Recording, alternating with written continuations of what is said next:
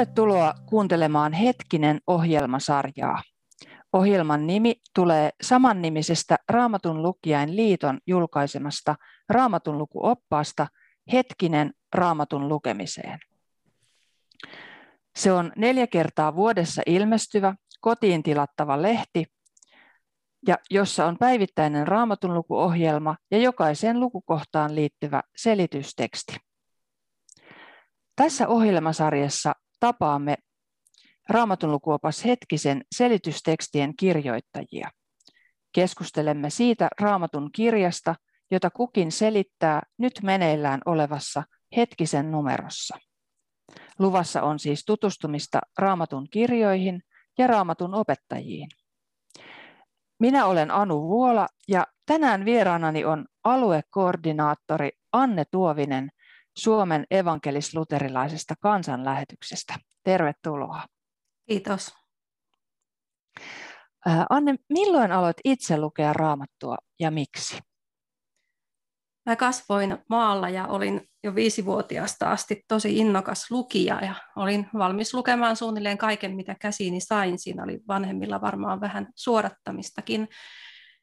Ja sitten olin noin kahdeksanvuotias varmaankin, kun meillä kävi tämmöinen kauppamatkustaja siellä maalla kiersi siihen aikaan ovelta ovelle tämmöisiä. Ja, ja hänellä oli myytävänään semmoinen kauniin tumman punainen kymmenen kirjan sarja.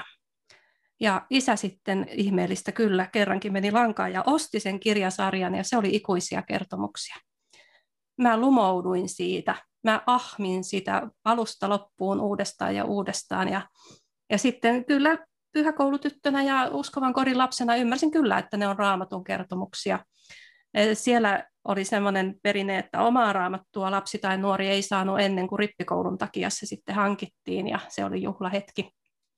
Ja, ja sitten pikkuhiljaa aloin niin kuin hahmottaa, että missä ne siellä oikeassa raamatussa ne ikuisien kertomuksien.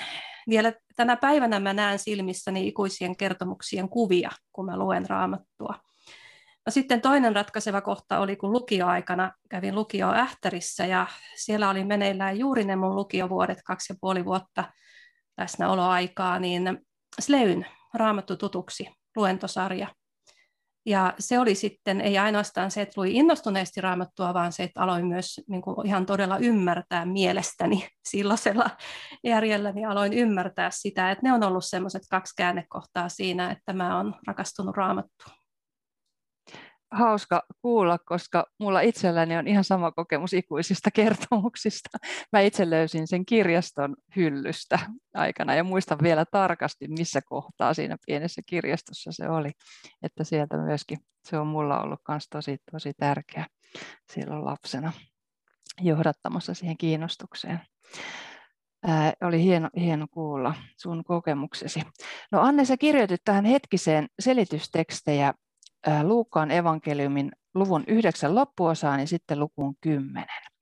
Se on aika lyhyt katkelma, mutta, mutta siinä tapahtuu monenlaisia tärkeitä asioita. Millaisia? No, siinä Jeesus käy useammankin ihmisen kanssa keskustelua siitä, miten häntä seurataan, minkälaisilla ehdoilla, minkälaisilla asenteilla – ja sitten on, on tämmöinen ensimmäinen laajempi lähetysmatka, siis muita kuin, kuin apostoleja. 72 henkeä lähtee, lähtee lähetysmatkalle ja sitten tulee raportoimaan. Sitten siinä on, on parikin näitä ihan kaikkein tunnetuimpia ja rakastetuimpia kertomuksia, Laupias Samarialainen ja Martta ja Maria. Mm, joo, eli monen, monenlaista, monenlaista siinä tapahtuu, mutta ihan se ensimmäinen jae, eli luvun 9, jae 51 tässä jaksossa, niin siinä sanotaan näin, kun Jeesuksen taivaaseen ottamisen aika oli lähenemässä, hän suuntasi kulkunsa Jerusalemia kohti. Eli ollaan, Luukkaan evankeliumi on, on pitkä evankeliumi, ollaan vasta siellä luvussa yhdeksän, ja näin, näin siellä sanotaan, että Jeesus on lähdössä Jerusalemia kohti millaisen näkökulman tämä jae antaa kaikille sille, mitä sen jälkeen tapahtuu? Tässä on kymmenkunta lukua tätä jaksoa ja sitten lopuksi tietenkin nämä Jeesuksen kuolemaan ja ylösnousemukseen liittyvät tapahtumat Jerusalemissa.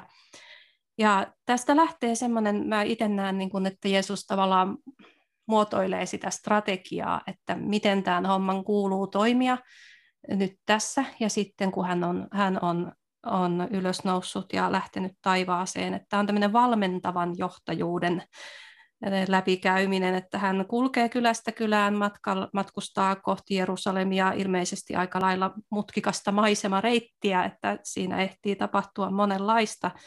Ja siinä on sitten kokoelma opetuksia ja, ja, ja ihme, ihmeitä ja, ja näitä ihmisten kohtaamisia ja keskusteluja ja, ja tämmöisiin kiperiin ja ilkeisiinkin kysymyksiin vastaamisia.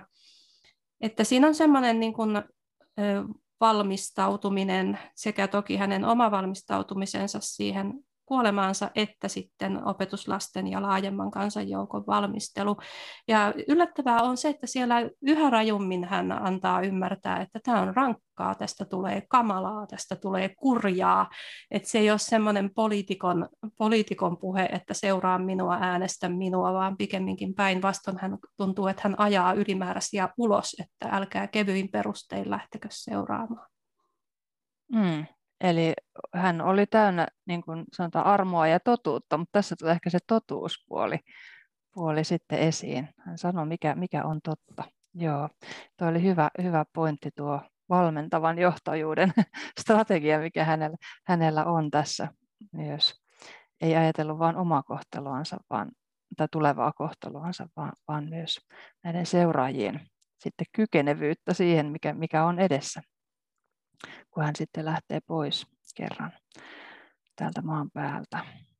No, oletko Anne joskus ollut itse samanlaisessa tilanteessa kuin, kuin Jeesus tavallaan tässä, että, että olet tiennyt, että jokin ajanjakso päättyy jonkin ajan päästä tai kohta. Ja miten se vaikuttaa siihen, mitä, mitä teet tai miten suhtaudut elämään? No mä olen työurastani ihan ehdottoman enemmistön ollut lähetystyöntekijä. Ja siinähän ollaan, ollaan tämmöisessä päättyvässä tilanteessa jatkuvasti. Että elämä, elämä tiivistyy työkausiin, jotka mun tapauksessani on ollut kolmen vuoden pituisia noin keskimäärin. Ja, ja tavallaan jokainen hetki on sitä, että pitää miettiä, että mitä mä, mitä mä tässä lyhyessä ajassa teen, mihin suuntaan energiani, että, että se kuluisi maksimaalisesti Jumalan kunniaksi ja Jumalan valtakunnan rakentamiseksi. Ja, ja sitten taas kotimaan jakson aikana, että mitä sitten seuraavalla kaudella, jotta tämä edelleen menisi näin. Niin se on ihan omanlaisensa elämäntapa, jatkuva, jatkuva eläminen siinä tiiviissä tunnelmassa, että aikani on lyhyt, myös, myös ihan konkreettisessa mielessä ja, ja miten mä sen sitten käytän. Et se on hyvin, hyvin tyypillistä lähetystyöntekijöille, että koko ajan kysyy, että mikä on, mikä on Jeesus sun tahtos tänään ja tänä vuonna ja tällä työkaudella. Mm. Joo, se kuulostaa toisaalta äh, hiukan raskaalta, mutta myöskin sellaiselta, että elämä ei vaan niin kuin valu ohi. Joo, eikö, va- juuri eikö näin. vaan? Niin. Joo, juuri niin Joo. niin se on. Vastuu Joo. on läsnä koko ajan myös. Niin, niin. Joo, kyllä. Ja tehkääpä jotain sen tapasta elämää, mihin, mihin Jeesus meitä tietyllä tavalla kutsuu. Vai miten näet? Joo, epäilemättä, että se, että muut ei ehkä katso sitä kalenterista samalla tavalla kuin lähetystyöntekijä kokee, että nyt mulla on puoli vuotta aikaa mm. ennen kuin mun seuraava, tämä jakso siis täällä päättyy. Mutta mm. ihan sama ideahan siinä on, ja kyllä se kantaa nytkin, kun elän tätä rauhallista suomalaista elämää, niin minusta on hirveän terve, terveellistä tajuta se, että aika on lyhyt. Myös ihan ihmisen elämä on lyhyt aika. Mm, joo, kyllä. Öö, no tässä yhdeksännen luvun lopussa, eli tässä jaksossa, jota, jota sinne hetkiseen selitit, niin siellä kerrotaan öö, kahdesta erilaisesta ihmisestä, jotka haluaisi seurata Jeesusta, ja sitten vielä kolmannesta, jonka Jeesus kutsuu seuraansa.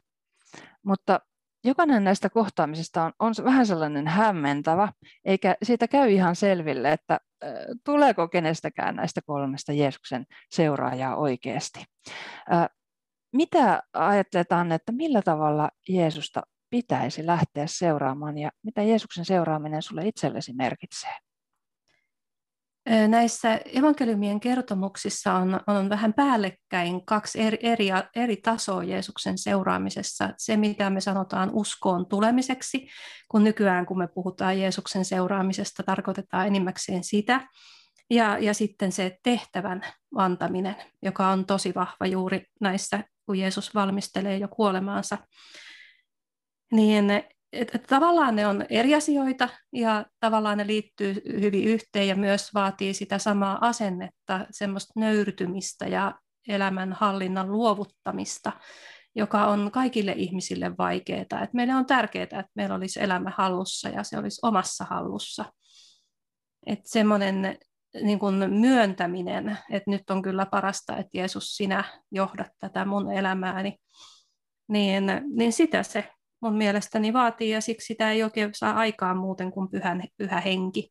Että ihminen ei luonnostaan anna elämänsä ohjaksia kenellekään toiselle. No, mulle Jeesuksen seuraaminen on ollut, ollut sillä tavalla hyvin yksinkertaista ja helppoa, että mä oon ollut uskova niin kauan kuin mä muistan, aina sieltä ikuisista kertomuksista ja jo ennen sitä. Ja, ja se itsestäänselvyys, kun moni sanoo, että jos ei osaa sitten sanoa, minä päivänä on tullut uskoon, niin se olisi jotenkin hankala juttu. Mulle on ollut ihan suunnaton armo se, että, että mä oon ollut Jeesuksen seurassa aina. Ei ole tarvinnut olla, olla ilman häntä koskaan. Niin, niin siinä mielessä voisi sanoa, että elämä on mennyt oikein kivasti hänen kanssaan sä olet, niin kuin olet tässä maininnutkin, Anne, niin olet työskennellyt pitkään lähetysjärjestössä sekä kentällä että, että kotimaassa. Millaisia ohjeita tämä hetkiseen selittämäsi Luukkaan evankeliumin jakso mielestäsi antaa nykyajankin lähetystyöntekijöille? No ensinnäkin varmasti sen, että kun Jeesus kutsuu seuraamaan, varsinkin tässä tapauksessa kun hän kutsuu tehtävään, niin ei ole niinkään tärkeää pohtia sitä, miksi mä lähtisin, vaan sitä, mikä mua estää.